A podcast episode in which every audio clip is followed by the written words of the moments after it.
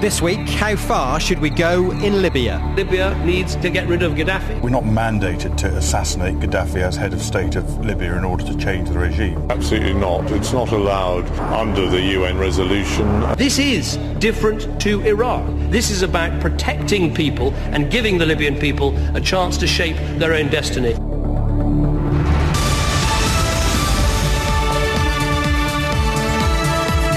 BFBS. SITREP. Headlines. Two British soldiers have been killed in an explosion in Afghanistan.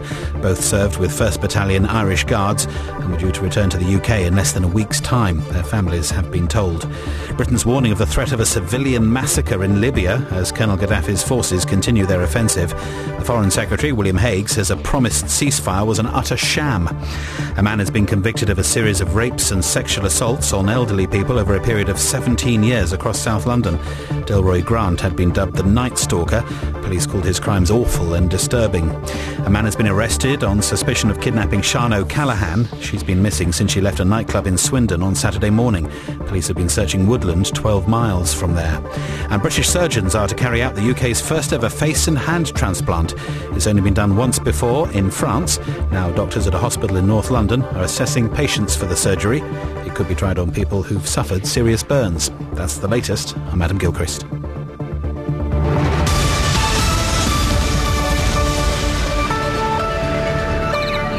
This is the sixth day of international military action over Libya. Since Saturday, British forces and those of countries including France and the United States have been attacking military facilities in an operation which is, officially at least, limited to protecting Libya's civilians from Colonel Gaddafi's onslaught. But will the world really tolerate his continued leadership in Libya? Regime change may not be the official mandate of this mission, but it's hard to see any other outcome. In this week's SITREP, we'll take a detailed look at what's happening in Libya, what it means for Britain, for our forces, and what's likely to happen next. First, Paul Osborne reports on the events of the past few days. Almost a week now into the offensive and the coalition striking at Colonel Gaddafi's regime say they've made huge progress. Libya's leader, though, remains defiant. Great Libyan people, you are now living through glorious hours. All the people are with us. We will have a revolution against imperialism. And I say to you, I am not afraid. Not afraid of the planes that cause such destruction. I am defiant. My home is here. I am here. I am here. I am here. A little over a month after Gaddafi showed the world his determination to put down this revolt against his leadership, Britain joined the nations intervening in Libya's uprising. British forces are in action over Libya. Tornadoes on a 3,000-mile round trip from RAF Marham struck at targets in Libya. Other jets were moved to southern Italy. Cruise missiles fired from the Mediterranean. Now we're told Libya's air defences have effectively been destroyed. For weeks, David Cameron tried to convince other world leaders to back a no-fly zone over Libya. And in fact, the UN resolution agreed last week goes further, authorizing the use of force to protect civilians from Gaddafi's aggression. But does that mean targeting the Libyan leader himself? Not according to the Chief of the Defence Staff, General Sir David Richards. Absolutely not. It's not allowed um, under the UN resolution, and uh, it's not something I want to discuss any further. Downing Street seemed to take a different view, suggesting the terms of that UN mandate do allow Gaddafi to be targeted, though maybe not directly. But in an emergency Commons debate, the Prime Minister insisted it's for Libya's own people, not outsiders, to remove Gaddafi. I've been clear. I think Libya needs to get rid of Gaddafi. But in the end, we are responsible for trying to enforce this Security Council resolution. The Libyans must choose their own future. Still, outside intervention does change the balance of the internal conflict. Libyan rebels have been on the back foot and now they sense a chance to overthrow Gaddafi. And Lord West, a former First Sea Lord and Security Minister, can see problems in that. Where the difficulty is really going to come is when we find rebels, for want of a better word, heavily armed because they've taken over weapons, advancing on Gaddafi's troops. Do we see our job to, to, keep on taking out the heavy weaponry of Gaddafi? That, I think, is extremely tricky. But for one opposition leader in Libya, Ali Zaidan, the aim is not to kill Gaddafi. They want to capture him. We would like to have him alive to face the international or the Libyan court for his uh, crime. But uh, we don't like to kill anybody. If Gaddafi has interest and love to kill the people, no. We are we don't like to kill the people. Even Gaddafi himself, we don't like to kill him. And the Prime Minister has promised this won't become another drawn-out military intervention. This is different to Iraq. This is not going into a country, knocking over its government, and then owning and being responsible for everything that happens subsequently. This is about protecting people and giving the Libyan people a chance to shape their own destiny. Britain and America want NATO to take control of this operation, and that could be a problem for other members of the coalition and could threaten the support of Arab nations. That will be top of the agenda at next week's conference on Libya, being held in London. Paul Osborne reporting there. Well, John Marks is an expert on the politics and economics of the Middle East. He's recently returned from the rebel stronghold of Benghazi in the east of Libya. I spoke to him earlier and started by asking him about the mood there in the days leading up to the coalition airstrikes. At first, the people of Benghazi were more or less in denial. I think that such was the shock of the overthrowing of the Gaddafi regime in the east um, on the 16th of February that people were still celebrating even um, when towns along the coast, Ras Lanuf, Brega, um, started to be rolled over and the Gaddafi forces moved to recapture the east of the country. And, and indeed, people really couldn't believe how bad the situation could become when the strategic town of Ajdabiya came under attack. And all of a sudden, the mood changed very, um, very suddenly, really, when the, the realization Ajdabiya could fall. That's 160 kilometers from Benghazi with uh, Gaddafi's motorized forces. They could both capture the eastern capital and also outflank the rebels by going on the desert route, route to Tobruk. So all of a sudden, from a feeling of victory came a feeling of defeat. Since then, of course, we've had the coalition's involvement in the strikes, but they haven't stopped Gaddafi's forces pushing back against the rebels, have they? Who, has got the, the upper hand now, do you think? What we have to remember is Gaddafi's forces are made up of elite military units, elite militias, um, the mercenaries, a lot of them from African bush wars that he's kept in the back, his back pocket, and the bulk of the military hardware that, the, that Libya has purchased in recent years and has had stockpiled. Uh, against them, the rebel army is, is really not an army. There are some members of the, the former national armed forces, but basically you're talking doctors, dentists, engineers, farmers armed with Kalashnikovs and some heavy machine guns put on the back of trucks. So you have to look at it in that context.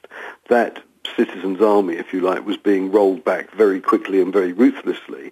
And the no-fly zone campaign, particularly the airstrikes to degrade the Gaddafi forces, which have taken out tanks as well as air defences, clearly have um, stopped that advance, which would have seen Benghazi and Tobruk fall easily within a week, I would have thought. Politicians here have, of course, said that it's for Libya's people to choose their own future, but would the rebels be strong enough to depose Gaddafi if the coalition strikes stops with him still in power?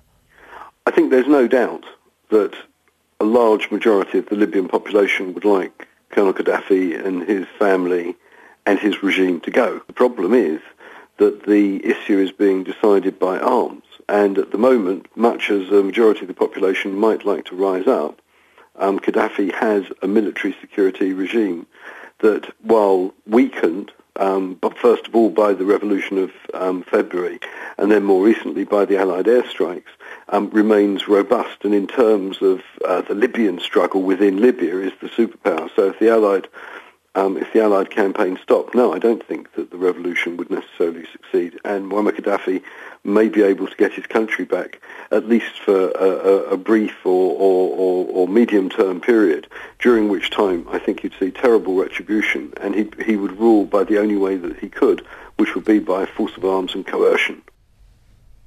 John Marks talking to me a little bit earlier. Well, to discuss some of the issues, I'm joined in the studio by our defence analyst, Christopher Lee, and on the line is Fawaz Gerges, Professor of Middle Eastern Politics at the London School of Economics. Fawaz Gerges, let's start with you. On this programme last week, you predicted imminent airstrikes on Libya. H- have the opening days of the campaign gone the way you expected?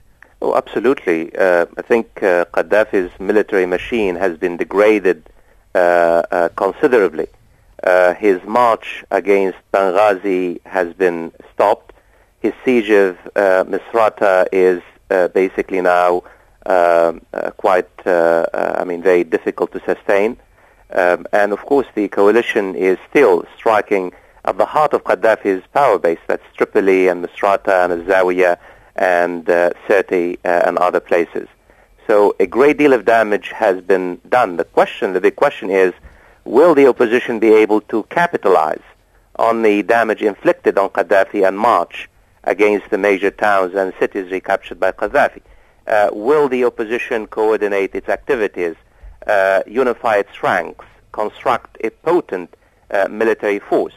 Um, this is really the big question. We lack information, and uh, the jury, I would argue, is still out. Christopher, how do we answer that question? We've already effectively destroyed Libya's air defences. What, what are the next targets?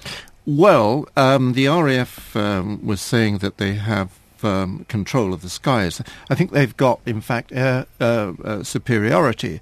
They gave the impression that there were no aircraft flying, but the French are saying today that they've just knocked out an aircraft this morning. Um, so they haven't got supremacy, but they may have superiority. So next targets, you then have this difficulty of actually identifying targets on the ground.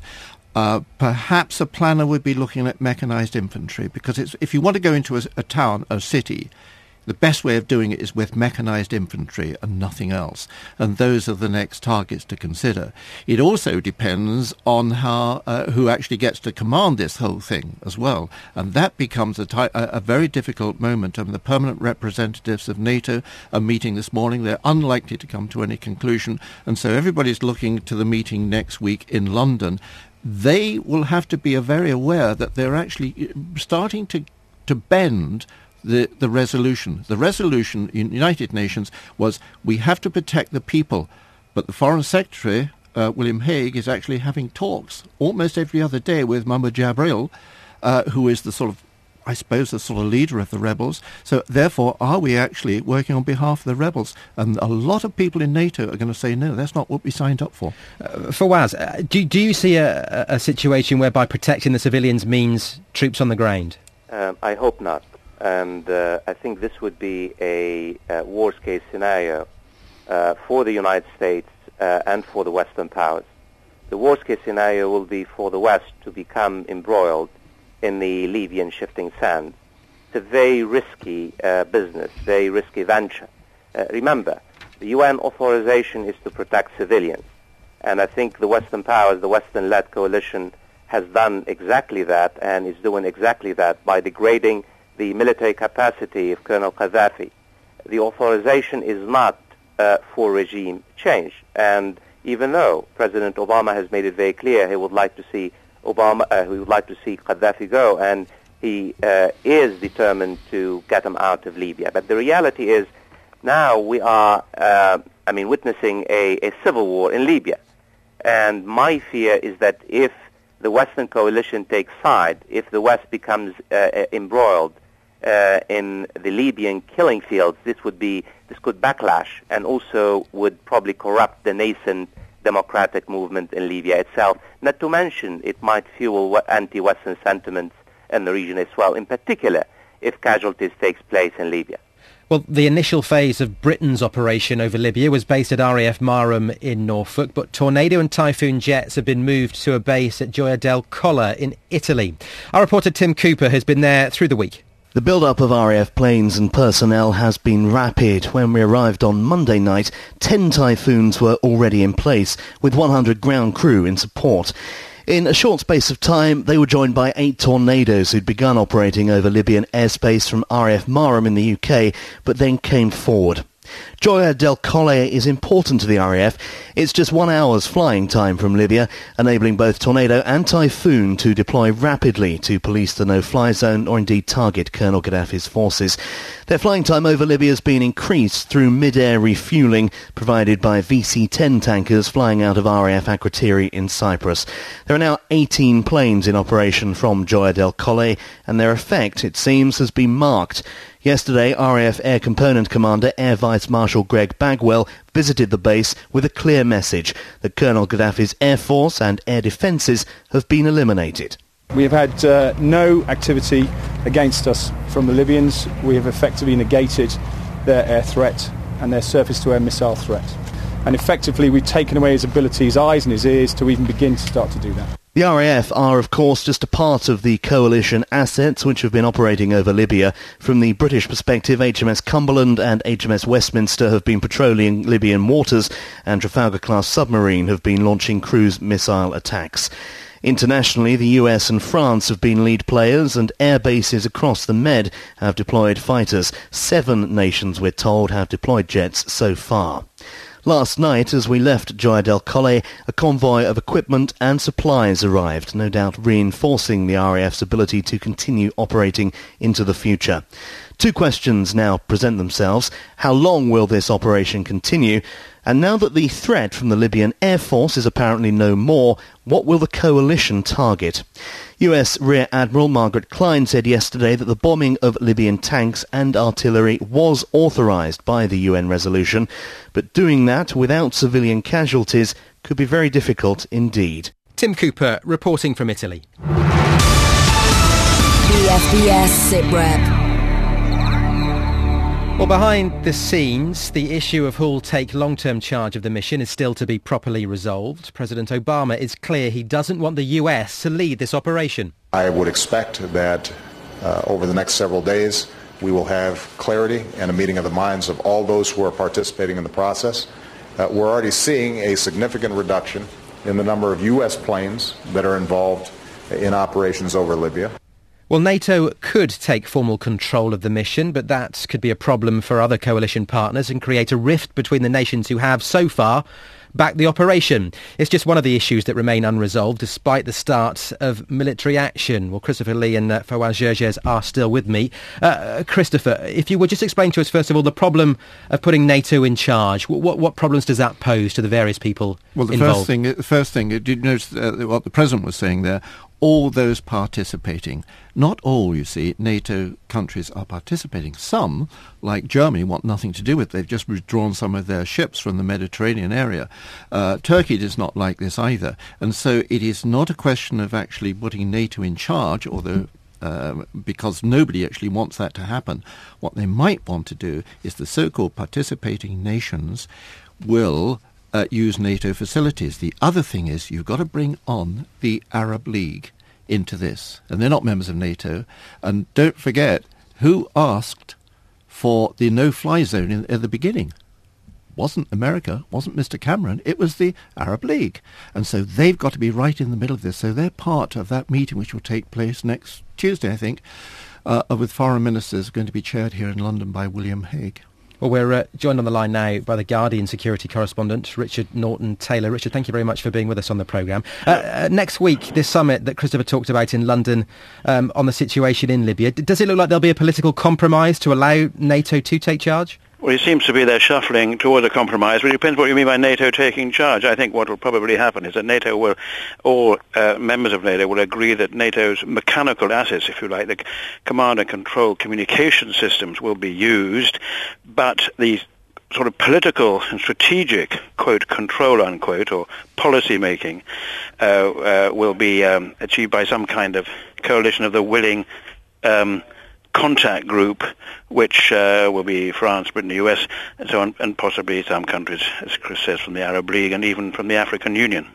Uh, Qatar, the only uh, Arab country to offer practical help in the in the shape of planes so far. Should we be expecting more from the Saudis or the Egyptians? Well, it's all very difficult, isn't it? I mean, um, the uh, yeah, the Qatar has flown some aeroplanes, I think, to a base in the Mediterranean. Not actually done anything yet, nor has the British actually in the moment. I mean, it's a curious thing about uh, it was done quite rushed. The whole thing. What in military terms was it mean the no-fly zone um, is uh, has been achieved very quickly, but now it's in a sense of no-drive zone. I mean, there are people um, who, uh, I mean, the, the Gaddafi's forces are still c- killing people here and there.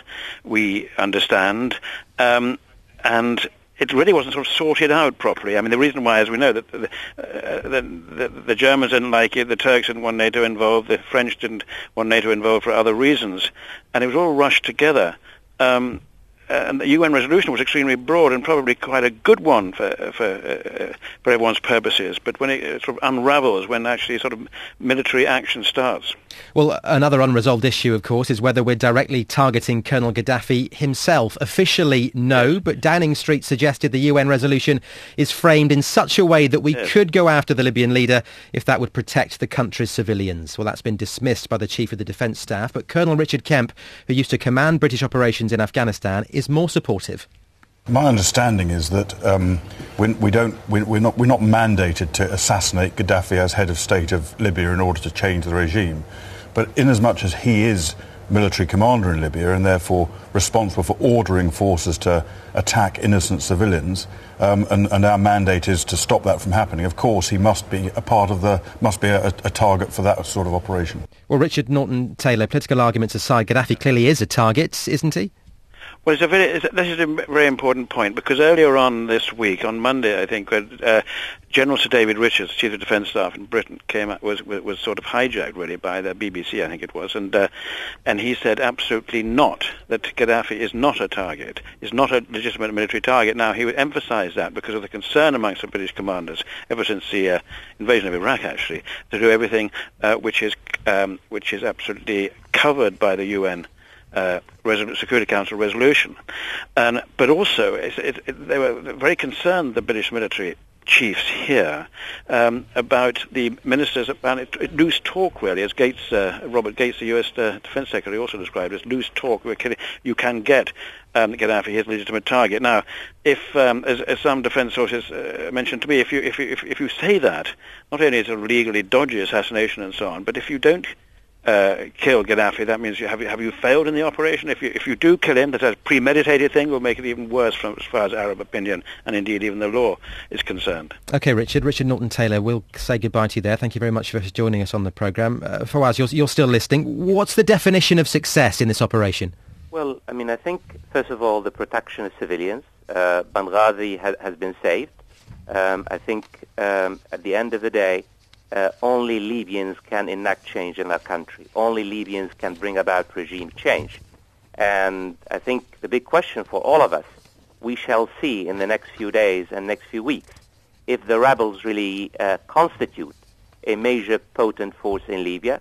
We shall see if the rebels can, as I suggested earlier, can capitalize on the gains uh, that they have uh, uh, made in the last few days as a result of the Western-led coalition uh, military drive against Gaddafi. The reality is Gaddafi's forces have been inserted into the urban areas.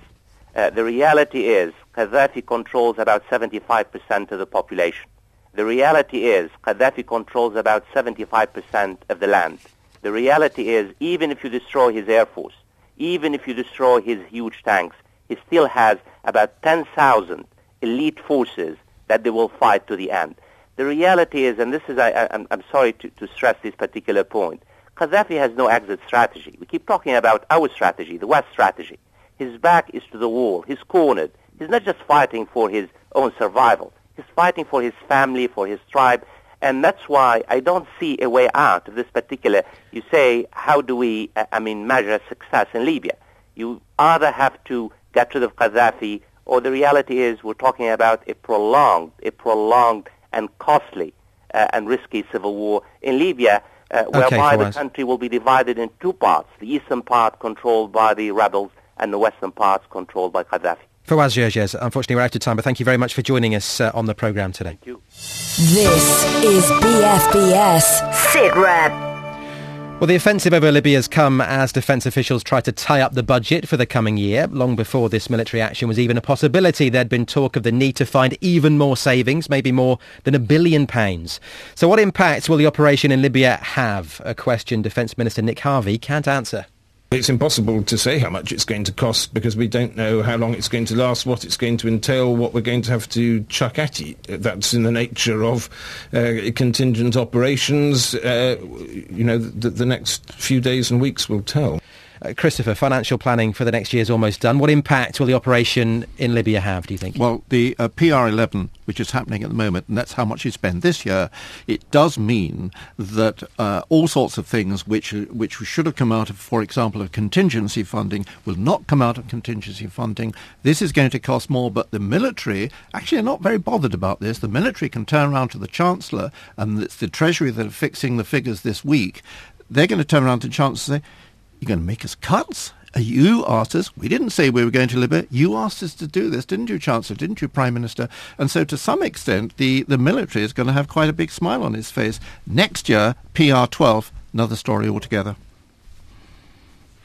Okay, well, we will uh, move on now. And away from North Africa and the Middle East, it's been a big week in Afghanistan. The President Hamid Karzai set out plans for Afghan forces to take control of security in some parts of the country.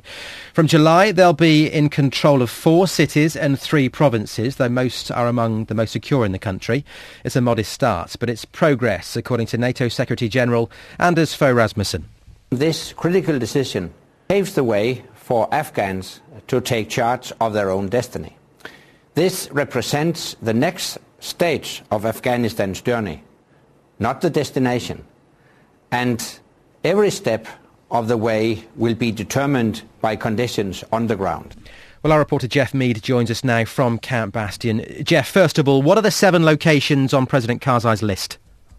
They're quite significant. Three provinces, four cities. The provinces, uh, Kabul, or the majority of the province around the capital. Panjshir and Bamiyan, both of those have been uh, very quiet, relatively benign as far as the insurgency is concerned.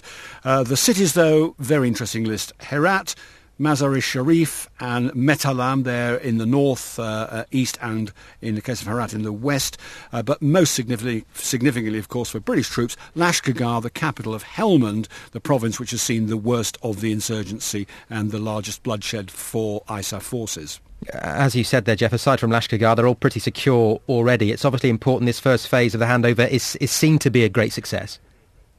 Yes, I think had it gone ahead, had President Karzai marked the Afghan New Year on Tuesday in a speech in which he'd said all these provinces and cities are going to uh, start to hand back to uh, Afghan control from July, and hadn't mentioned either the capital or anywhere in southern Afghanistan, of course, where the insurgency has been fought so fiercely, then both his own people and the taxpayers of uh, uh NATO and ISAF uh, would have said, well, why have we been investing so much blood and treasure over this last decade if none of the areas where the fight against the Taliban has been prosecuted with most vigour uh, are not yet able even to start this process of handing over. But we should remember, Matt, that it's only Lashkargah, it's not Helmand as a whole, and those two are very, very different prospects. And Jeff, away from President Karzai's announcement, we've had a reminder today of just how dangerous the situation remains on the ground in Helmand any military deaths are tragic. Uh, today's news confirmation yesterday uh, that two members of the Irish Guards uh, were killed uh, by an IED which destroyed their vehicle just six days before they were due to return home at the end of their six-month tour uh, does serve as a, uh, a very stark reminder that this is an ex- still an extremely dangerous part of the world. they, the, the two soldiers were had taken part in a joint operation with the Danish uh, battle group and Afghan National Army soldiers. Uh, that operation had been conducted successfully. Uh, they'd not only returned to the operating base for that mission, but they were on their way from there back to their, their main base, actually in the process of handing over to the incoming unit, and that's where they were struck by an IED. So a reminder, if any was, any was needed, that this is still a very dangerous area and that the handing over of Lashkar Lashkargah doesn't mean that, that Helmand itself has suddenly turned into a, a benign posting, far from it. Uh, and just finally, uh, Jeff, what does this week's announcement mean for, for British forces practically? Matt, it won't make much difference at all. I think on a day-to-day basis, um, Lashkargah remains the uh, the headquarters of the British-led Helmand Task Force. It remains the centre of a, a, very important provincial uh, reconstruction team. Uh, it's also a main operating base. So about 600 or so UK uh, troops uh, based there will still be responsible for their own security the difference, if any, is that they won't now patrol uh, into into into the city itself. But they stopped doing that last month anyway. Joint patrols ceased in February, uh, so it will be business as usual. And of course, all those uh, UK and coalition troops that remain stationed uh, in Helmand are only at most, you know, 15, 20 minutes helicopter journey away from Lashkargah. So if there was an attempt by the insurgency to challenge uh, this handover to uh, uh, to to, uh, to the sovereignty of President Karzai, British and other troops would soon be on hand to try and deal with that. So Okay, day Jeff. to day, business continues as normal. Okay, Jeff Mead in Afghanistan. Thank you, Christopher. In the brief uh, seconds that we've got left, uh, sum up this week. What else should we will be looking I at? just want to add to Jeff, two weeks' time,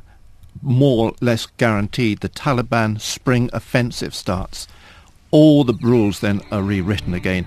Most important thing at the moment we got to uh, got to uh, believe about is is uh, is Syria. The president's brother is running the division that shot up the mosque uh, in Syria, or uh, and that is very important. If, if Syria goes, a lot goes, and tomorrow they expect more protests, more shooting, more killing. We have to watch that. Okay, Christopher, thank you very much uh, to you and to all our guests on the programme today. If you have any views, as ever, you can get in touch with us in the usual manner. Our email address is sitrep at bfbs.com. Until now, though, from us here this week, goodbye.